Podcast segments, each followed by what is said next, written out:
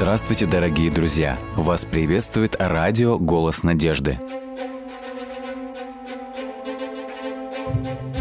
В эфире радио «Голос Надежды» программа «Территория разумного замысла».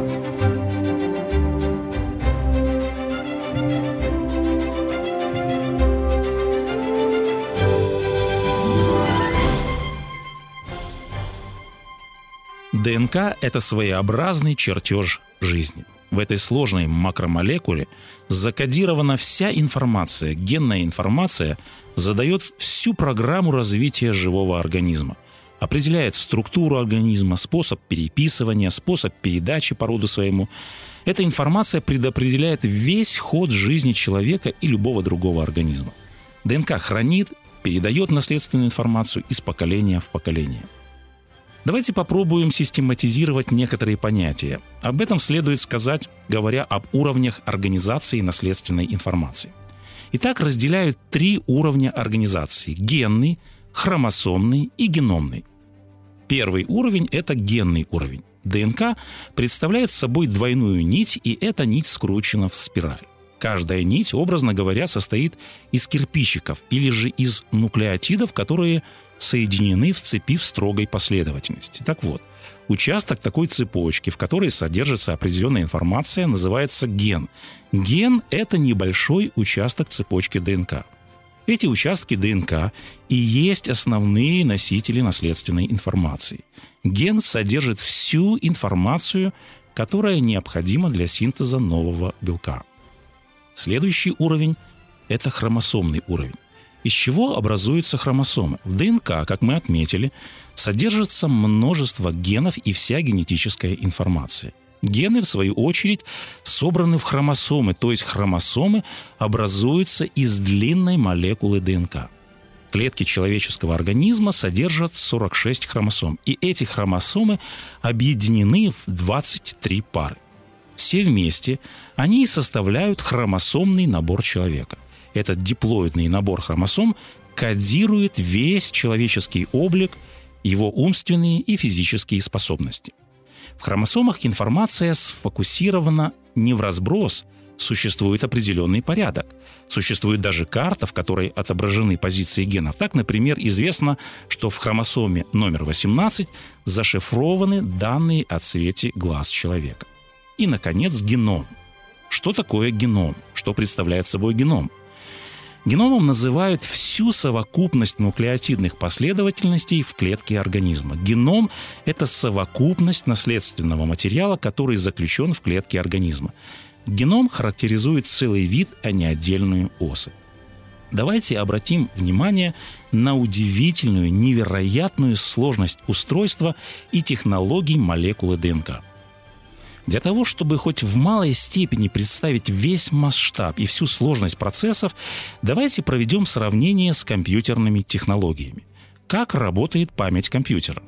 Компьютер распознает только две цифры – 1 и 0. Любой символ в памяти компьютера, например, число, буква или пиксель – это сочетание в определенной последовательности нулей и единиц. Единица или 0 – это 1 бит памяти. Эти крошечные элементы объединяются в ячейки. В современном компьютере размер ячейки может быть 32 или 44 бита. Чтобы закодировать что-то, компьютер должен накопить огромное количество цифровой информации, большой объем памяти, поэтому ячейки памяти должны быть очень маленькими. Каждый блок памяти компьютера состоит из чипов, и в одном таком чипе встроены композиции миллионов транзисторов и конденсаторов. То есть память компьютера – это очень и очень сложное устройство. Давайте вернемся к ДНК. В микроскопической молекуле ДНК хранится невероятно огромное количество инструкций. Здесь хранится подробная информация о всех структурах и всех процессах. Если, например, напечатать геном человека в текстовом виде, какой объем информации получился бы в результате? Чтобы поместить весь геном человека, необходимо было бы около 850 экземпляров книг, и каждая из этих книг содержала бы 1300 страниц. В таком случае в каких килобайтах можно выразить информацию о всех структурах организма, информацию реакции клетки на окружающую среду, ее старение, ее взаимодействие с другими клетками. Это невероятно огромный объем информации. Внутри клетки вся эта мегаинформация связывается в цепочки или же хромосомы. Эти длинные, хрупкие, липкие нити ДНК упакованы в ядре. Какова величина ядра клетки? Типичное ядро клетки можно увидеть только при помощи электронного микроскопа. Ядро занимает объем около 110 микрометров, то есть миллионных долей метра в диаметре. А каков размер хромосомы, которая образовывается из длинной молекулы ДНК? Хромосома человека в среднем не превышает 5-6 микрометров. ДНК настолько плотно закручена, что вмещается в микроскопическом ядре клетки. С удивительным искусством природа упаковывает многие сантиметры и даже метры молекул ДНК в тельце хромосомы. Однако эта хромосома, она сама еле различима в световом микроскопе. Если из микроскопического ядра распаковать нити ДНК и выстроить одна за другой, полученная цепочка будет составлять около 2 метров в длину. Как весь набор команд для создания и функционирования человека хранится в чем-то столь малом, что невозможно увидеть без микроскопа? Как возможна такая упаковка? Это сложно себе представить. Подобная компактизация генетического материала возможна благодаря наличию высокоорганизованной системы укладки молекул ДНК. ДНК – это база, это носитель данных с невероятным колоссальным количеством зашифрованной, закодированной информации. Эта информация составила бы сотни томов энциклопедий. И все это хранится в микроскопическом ядре. ДНК – это больше, чем просто супержесткий диск. Это гиперкомпактная система хранения информации. Это что касается невероятного устройства. Давайте обратимся к невероятной сложности технологий и процессов. Прежде всего, чем является молекула ДНК? Молекула ДНК – это носитель генетической информации, и эта информация записана в виде последовательности нуклеотидов с помощью генетического кода. Клетка не может создать ни одного жизненно важного белка без инструкций, и эти инструкции хранятся в двойной цепочке ДНК. В цепях ДНК детально закодирована информация о всех клеточных системах. ДНК содержит десятки тысяч инструкций. И эти инструкции в подробности говорят нашим клеткам, что делать, когда делать, каким образом строить не только наши клетки, но и все органы. Эта система кодирования включает в себя детальное, подробное описание плана производства энергии, информацию о работе тысячи различных ферментов и белков. Итак, ДНК – это важная цепь химических веществ, и она никогда не покидает ядро. Что это подразумевает? Это подразумевает, что генетическую информацию сначала необходимо извлечь из ДНК. Эту информацию необходимо переписать, перенести и передать с ДНК. Каким же образом происходит вот эта реализация или же передача генетической информации? Давайте попробуем проследить этот невероятно сложный и удивительный процесс. Реализация генетической информации происходит с помощью другого важного соединения – РНК. Это сокращенное название рибонуклеиновой кислоты. Всего выделяют три типа РНК – информационная, транспортная и рибосомальная РНК. Каждая из них выполняет свою строго предназначенную ей функцию. Информационная РНК заходит прямо в центр клетки, в ядро. На данном этапе прежде всего необходимо рассоединить двойную спираль ДНК. Ответственный только за эту задачу фермент – это удивительный механизм РНК-полимераза. Он расплетает, рассоединяет или же расшнуровывает двойную спираль ДНК. Затем в одной из хромосом ИРНК находит необходимый генетический материал, а потом копирует одну из сторон двойной цепи ДНК. В чем заключается работа ИРНК? Она помогает извлекать информацию из ДНК, декодировать ее и на основе принципа комплементарности создавать необходимые клеткам белки. Таким образом, в любой клетке путь реализации генетической информации начинается с транскрипции, то есть сначала происходит переписывание, перенос генетической информации с матрицы ДНК на ИРНК. В результате образовывается новая цепочка РНК, она отделяется, и лестница или же двойная спираль ДНК снова закручивается. Каждый ген ДНК содержит инструкции для создания определенного белка. ДНК была бы бесполезной без этой армии микроскопических машин, то есть ферменты РНК, они бесконечно путешествуют вдоль ДНК, расшифровывают ее и превращают ДНК в инструкции.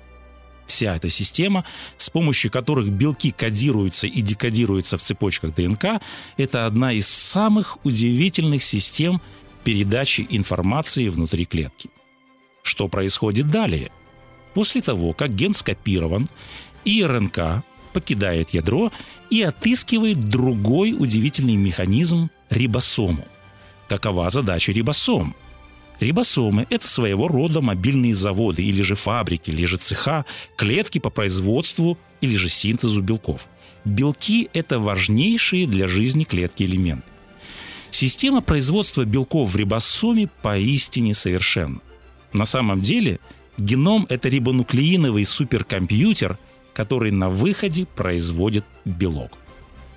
Выше мы отметили, что копия, полученная с ДНК, она называется информационной РНК. В ней содержится план производства белка. Информационная РНК проникает через вход в рибосому, рибосома расшифровывает буквы ИРНК и осуществляет перевод с языка РНК. Рибосома – это как бы считывающая магнитная головка, и она считывает магнитную ленту длинной цепочки РНК. Полученная информация при протяжке молекулы РНК превращается в белковую цепочку. Каким образом происходит процесс синтеза белка? После того, как информационная РНК проникает в рибосому, она медленно продвигается вперед. Тем временем переносчики, они носят название транспортная РНК, они поставляют или же доставляют в цех, то есть в рибосому, аминокислоты. Для чего необходимы аминокислоты? Аминокислоты необходимы для производства белка в полном комплекте и необходимой последовательности. Эти доставленные аминокислоты благодаря шифру информационной РНК соединяются друг с другом в правильной последовательности. По мере продвижения ИРНК все новые и новые аминокислоты добавляются в цепочку и точно становятся на свое место, как указано в закодированной РНК. В результате получается новая молекула белка. Вот что важно. Малейшая ошибка или запоздание в последовательности аминокислот привела бы к производству ни к чему не пригодной молекулы белка. Однако следует сказать, что подобные ошибки никогда не происходят. Итак, производство белка завершено, и новая молекула покидает рибосому, чтобы приступить к исполнению своих обязанностей. Давайте подведем итог. Каким образом происходит реализация или передача генетической информации? Ядро или же ДНК через ИРНК передает инструкцию, что делать, и далее мини-фабрика клетки рибосома производит или же синтезирует определенный вид белка. О чем свидетельствует уникальность и высочайшая обработанность процесса синтеза белка. Данный процесс свидетельствует о беспредельной сложности живой материи. Между ДНК и белком происходят невероятно сложные процессы, и, как мы смогли увидеть, в этом процессе используются точные и сложные механизмы. В 2003 году был создан международный исследовательский консорциум. Это продолжение проекта «Геном человека», сокращенное название ENCODE, что означает «Энциклопедия элементов ДНК». Какую цель ставит данный проект? Цель данного проекта – провести полный анализ функциональных элементов генома человека. Каким результатом привел данный проект? Результаты проекта ENCODE позволили миру заглянуть внутрь человеческого генома. Процессы управления в геноме можно сравнить с компьютерными системами и, в частности, с операционной системой компьютер. Геном – это многомерная операционная система со встроенными кодами для исправления ошибок и самомодификации. Да, мы можем проводить параллели с компьютерными технологиями, однако эти технологии несравнимы, различия просто поразительны. Геном оптимизирован, чтобы делать то, что он делает, настолько эффективно, насколько это возможно. По сложности, по эффективности геном не может сравниться ни с одной современной компьютерной системой. Геном — это самая сложная операционная система, которая известна во Вселенной. Когда Дарвин разрабатывал свою теорию, он предположил, что жизнь чрезвычайно проста. Эволюции необходимо, чтобы жизнь была простой. Известный популяризатор теории эволюции Ричард Докинз однажды проводил дебаты со священнослужителем Джорджем Пеллом. Докинза спросили: «Учитывая невозможность доказательства Бога, возможно ли, что из ничего произошло все сущее?» Докинз ответил: «Можно спорить, подходит ли слово «ничто», но что бы это ни было, это что-то чрезвычайно простое и, следовательно, подходящее для объяснения». Когда исследователи секвенировали геном человека, они полагали, что теперь поймут, как работает геном. Однако это была ошибка, это была наивная ошибка. Современная генетика открыла потрясающе сложный мир. Система генетического кодирования – это пример непостижимой сложности. При исследовании ученые обнаружили гиперсложность четырехмерного генома. Биолог Роберт Картер пишет: «Информация в геноме намного сложнее, чем мы предполагали изначально. Практически геном содержит несколько уровней, несколько измерений информации». Невероятная сложность генома — это еще одна ахиллесова пята эволюционной генетики. Эволюционисты утверждают, что изначально, что бы это ни было, это было что-то чрезвычайно простое и, следовательно, подходящее для объяснения, как об этом говорил сэр Ричард Докинз. Как мыслят представители теории эволюции? Они мыслят следующим образом: в результате мутаций естественный отбор должен иметь возможность брать небольшие изменения и выбирать лучшее. Однако здесь надо сказать следующее. Когда вид уже существует, возможно, естественный отбор может действовать ограниченным образом. То есть можно себе представить небольшие изменения в уже существующей сложной системе. Однако простой процесс накопления ошибок и отбора, он не может объяснить, как вид появился изначально, как появилась генетическая информация. Простой процесс проб и ошибок не может создать гиперсложный четырехмерный геном, сложную четырехмерную систему. Могут ли эти небольшие изменения в результате мутаций произвести саму эту сложную систему? Это невозможно. Это также невозможно, как невозможно предположить, что в создании новейших компьютерных операционных систем не участвовал разум. Чтобы спроектировать компьютеры, потребовалось множество человека-часов. Однако геном человека, он несравненно более сложный. Геном намного превосходит по сложности и эффективности любую современную операционную систему. Эта система является одним из чудес Вселенной. Когда мы говорим о гениальном изобретении, мы подразумеваем гениального инженера и мастера. В живой материи происходят процессы, беспредельные по своей степени сложности. О чем свидетельствует данный факт? Это свидетельствует о том, что геном был спроектирован непревзойденным интеллектом, и имя этому интеллекту — Господь Бог, Творец всего сущего.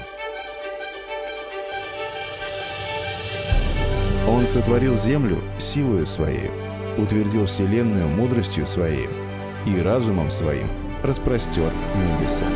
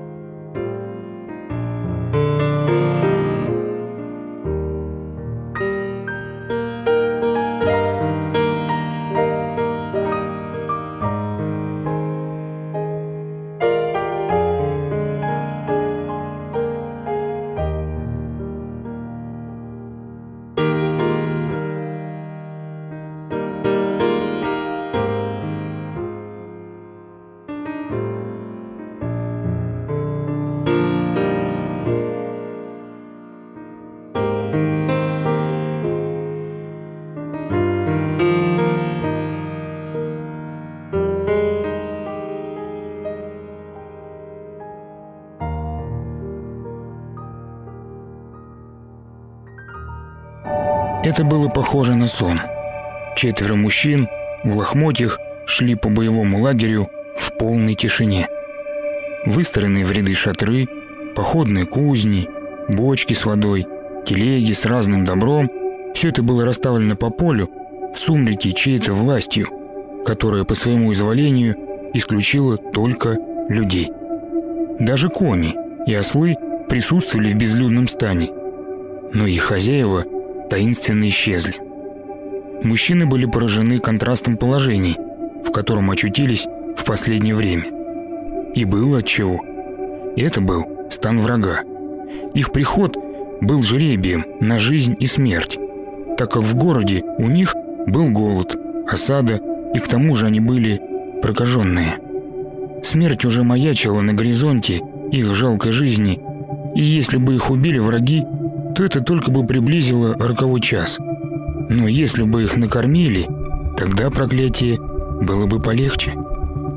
Через полчаса они пировали в пустом шатре сирийского военачальника при свете лампад, сметая заграничные лакомства и заливая еду содержимым всех бочек без разбора. На веселую голову пришла мысль о красоте, и, набросив на себя дорогие одежды, они поступательно собирали все золото и серебро брошенных жилищ. Собирали и закапывали. Сгребали в кучу, потеряв рассудок от счастья, и тащили в самодельные хранилища в скалах.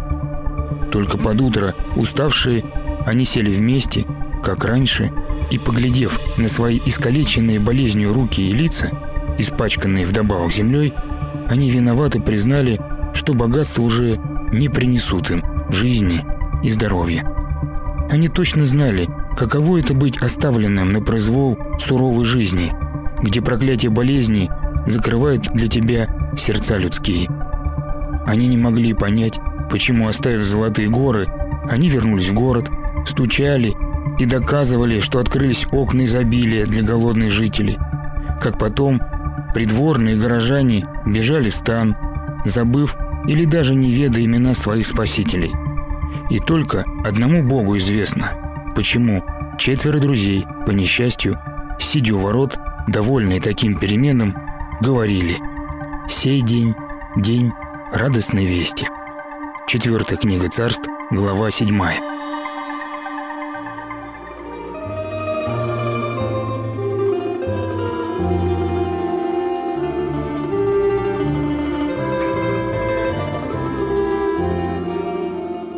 Дорогие друзья, вы можете оставить свои сообщения через WhatsApp и Viber по номеру +7 915 688 7601 или позвонить нам на бесплатную линию, которая работает на территории Российской Федерации. Номер 8 800 100 ровно 1844.